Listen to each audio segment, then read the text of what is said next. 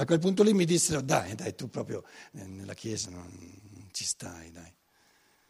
E io ho detto, sì, sì, mi, mi rendo conto, me ne vado, me ne vado, vi lascio in pace, vi lascio in pace. Chi fa, cosa, chi fa così non agisce liberamente. Poter volere a proprio piacimento ciò che si ritiene giusto o non giusto significa dunque potere a proprio piacimento essere libero o non libero. Questo è naturalmente altrettanto assurdo quanto il vedere la libertà nella facoltà di poter fare quello che si deve volere in base alla volontà altrui. Ma è proprio questo che Hammerly sostiene quando dice è perfettamente vero che la volontà viene sempre determinata da motivi, determinata, quindi non libera. Ma è assurdo dire che essa perciò non sia libera, poiché per essa non può essere desiderata e pensata nessuna libertà maggiore di quella di poter realizzare se stessa a misura della propria forza e della propria decisione. Invece si può desiderare una libertà maggiore ed allora soltanto sia quella vera. La libertà, cioè, di determinarsi da sé i motivi del proprio agire, le intuizioni, le azioni, i concetti delle azioni stesse che io voglio realizzare. In certe circostanze l'uomo può essere indotto a tralasciare l'esecuzione di quello che vuole. Quando io voglio qualcosa, in questo volere qualcosa che, che sto ideando io, c'è il godimento della creatività libera.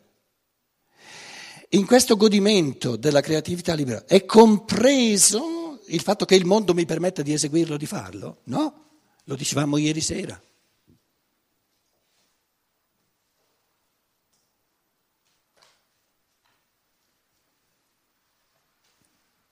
Quindi il fatto che il mondo mi permetta di, di, eseguire, di fare tutto, un pezzettino, o per adesso nulla, è esterno, è estrinseco alla creatività eh, in base alla quale io ho concepito qualcosa che, che, che adesso urge, eh, o forse attraverso la mia individualità si bussa alle porte dell'umanità, io lo porto dentro di me come una creazione, se è forte abbastanza sa aspettare anche i momenti in cui eh, poi si traduce in, in, in, percezioni visibili. Ma la creazione non è dipendente dalla possibilità di tradursi in percezioni visibili. È perfetta già a livello di creazione spirituale, perché allo spirito non manca nulla.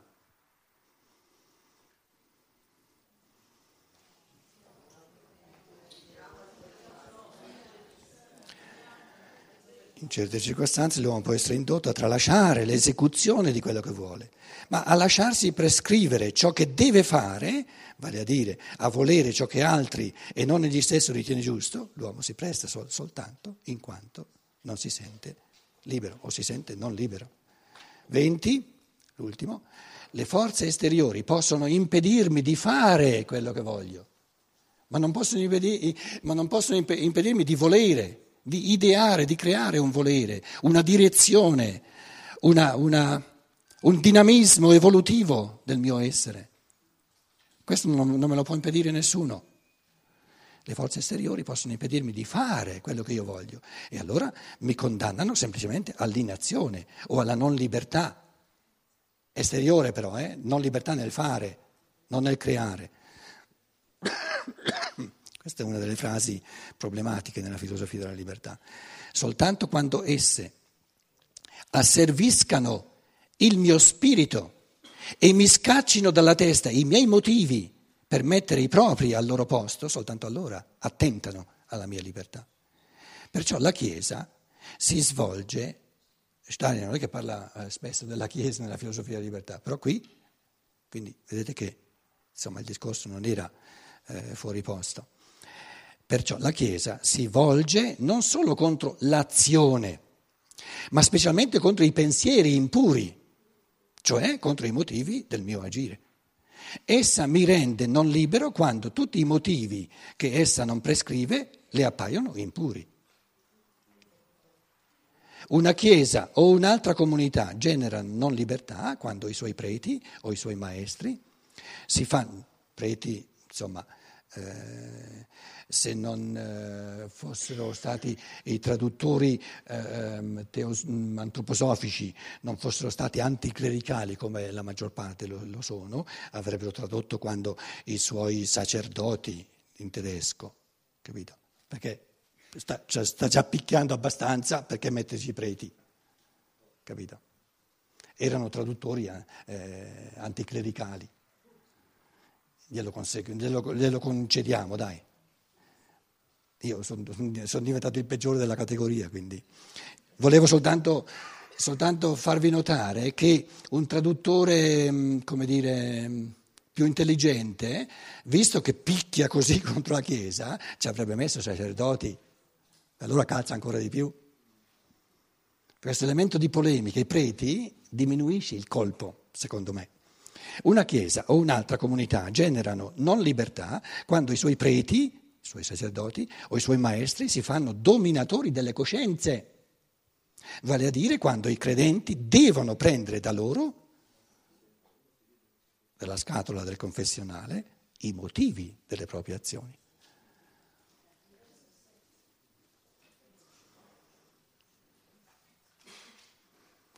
Quindi la non libertà è quando un essere umano dice a un altro o impone a un altro ciò che lui deve volere, non solo ciò che deve fare.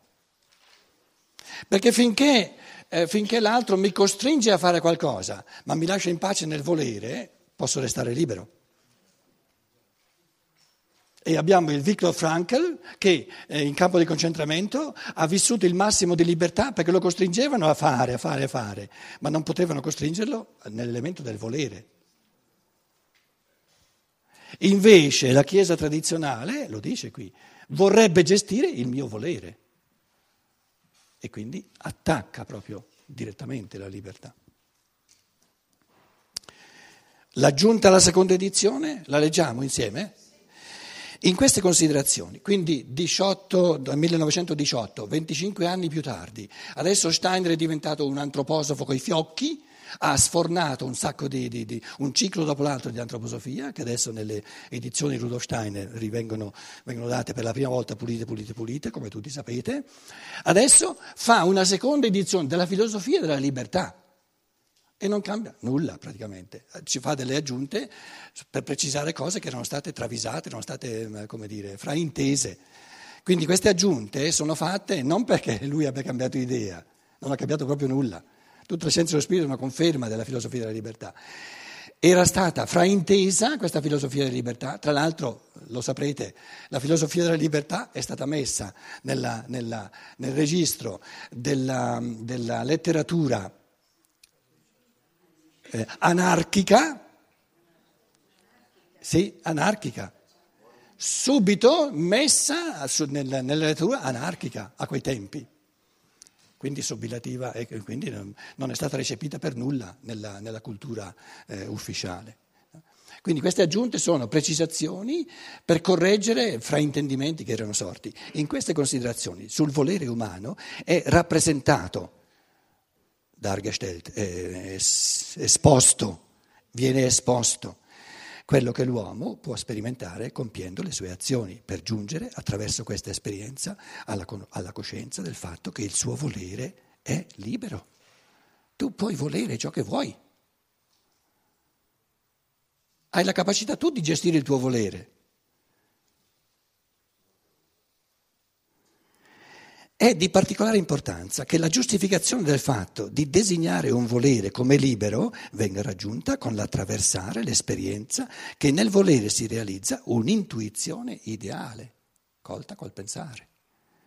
Ciò può essere soltanto risultato di osservazione, ma lo è nel senso in cui il volere umano osserva se stesso in una corrente di evoluzione il cui scopo, la cui meta, meta è meglio di scopo, la cui meta, il culmine, consiste nel raggiungere una tale possibilità del volere sostenuta da un'intuizione puramente ideale, individuale, artisticamente creativa, libera. Essa può venire raggiunta, può venire raggiunta, perché nell'intuizione ideale non agisce altro che l'entità propria di questa appoggiata su se stessa. Quando io concepisco qualcosa di nuovo da fare, lo, ne concepisco il concetto, di fronte a questo concetto nuovo vale soltanto sei bello. E Dio vide che era tutto bello che ha fatto. E dicendo sei bello voglio realizzarti nel mondo spirituale, voglio renderti visibile, percepibile anche agli altri esseri umani. Essa può venire raggiunta perché nell'intuizione ideale non agiscono, non agisce altro che l'entità propria di questa, poggiata su se stessa, la sua bellezza, la sua bontà intrinseca, se no non lo posso volere. Io posso volere soltanto qualcosa che mi conquide. Dire che lo voglio e dire che mi conquide è la stessa cosa.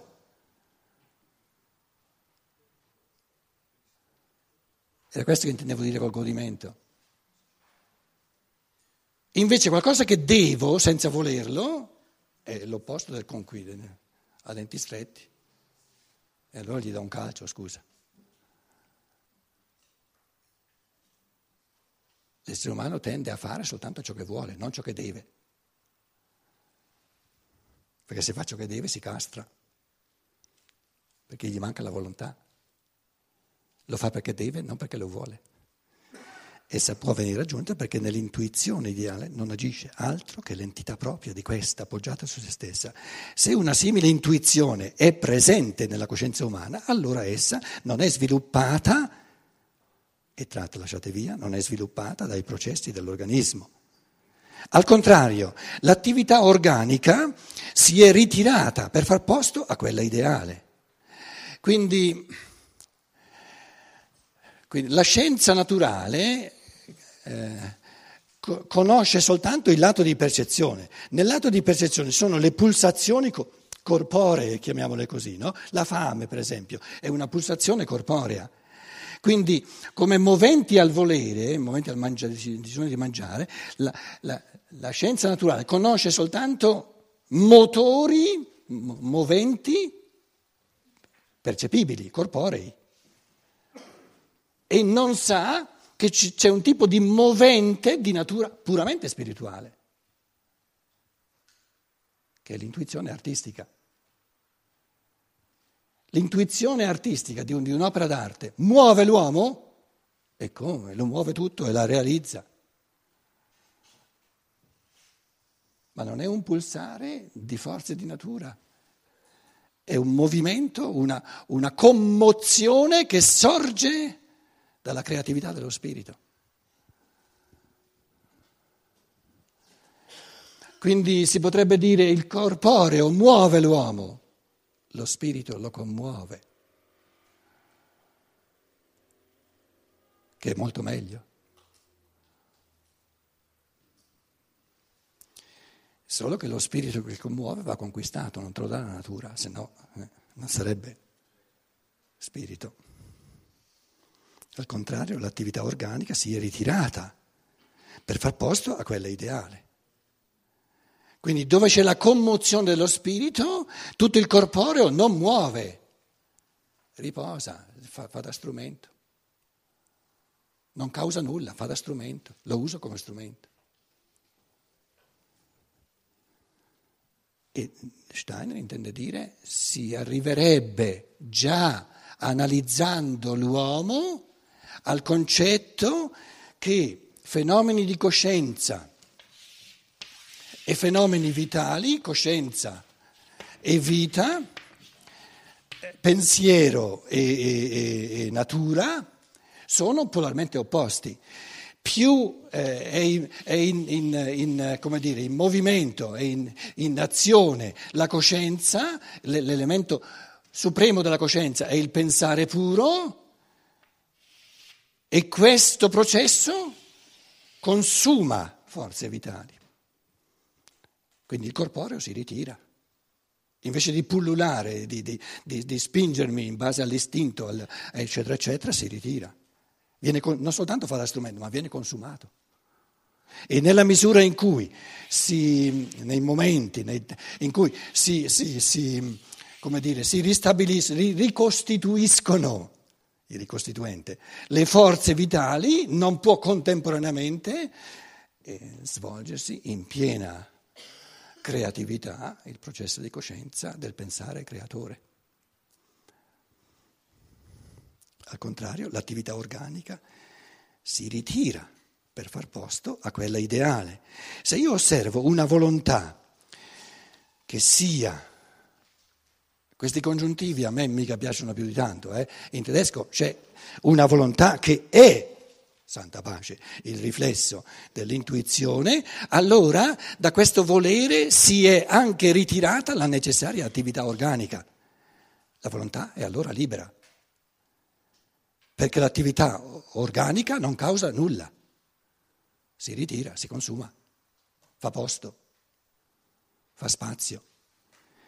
Non può però osservare questa libertà della volontà chi non sia in grado, chi non è in grado di vedere che la libera volontà consiste nel fatto che soltanto dall'elemento intuitivo, a partire dall'elemento intuitivo, la necessaria attività dell'organismo umano viene paralizzata, respinta, mortificata, consumata e sostituita dall'attività spirituale della volontà piena di idee.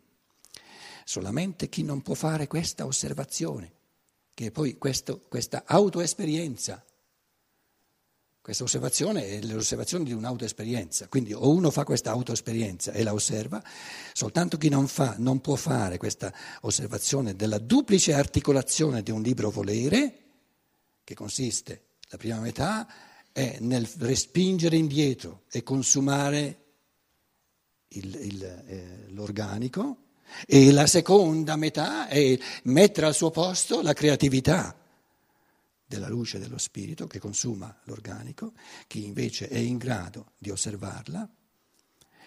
Allora, solamente chi non può fare questa osservazione della duplice articolazione di un libro volere crede alla non libertà di ogni volere. Chi invece è in grado di osservarla si apre il varco alla comprensione del fatto che L'uomo non è libero in quanto non è capace di compiere fino in fondo il processo di repressione, il processo del respingere l'attività organica, rintuzzarla, farla diminuire, addirittura consumarla non è capace di compiere fino in fondo il processo di repressione dell'attività organica e che però questa non libertà anela alla libertà, la quale non è per nulla un ideale astratto, bensì una forza dirigente, eine Richtkraft, un dinamismo evolutivo che risiede nell'essere umano stesso, nella sua natura, l'intimissima sua natura. L'uomo è libero nella misura in cui può realizzare e realizza nella sua volontà la stessa disposizione d'anima, Seelenstimmung, stato d'animo, che io l'ho chiamato il godimento, che vive in lui quando egli è cosciente dell'elaborazione di intuizioni puramente ideali, spirituali, come l'artista che crea. Che fa l'organismo mentre l'artista crea? Viene consumato.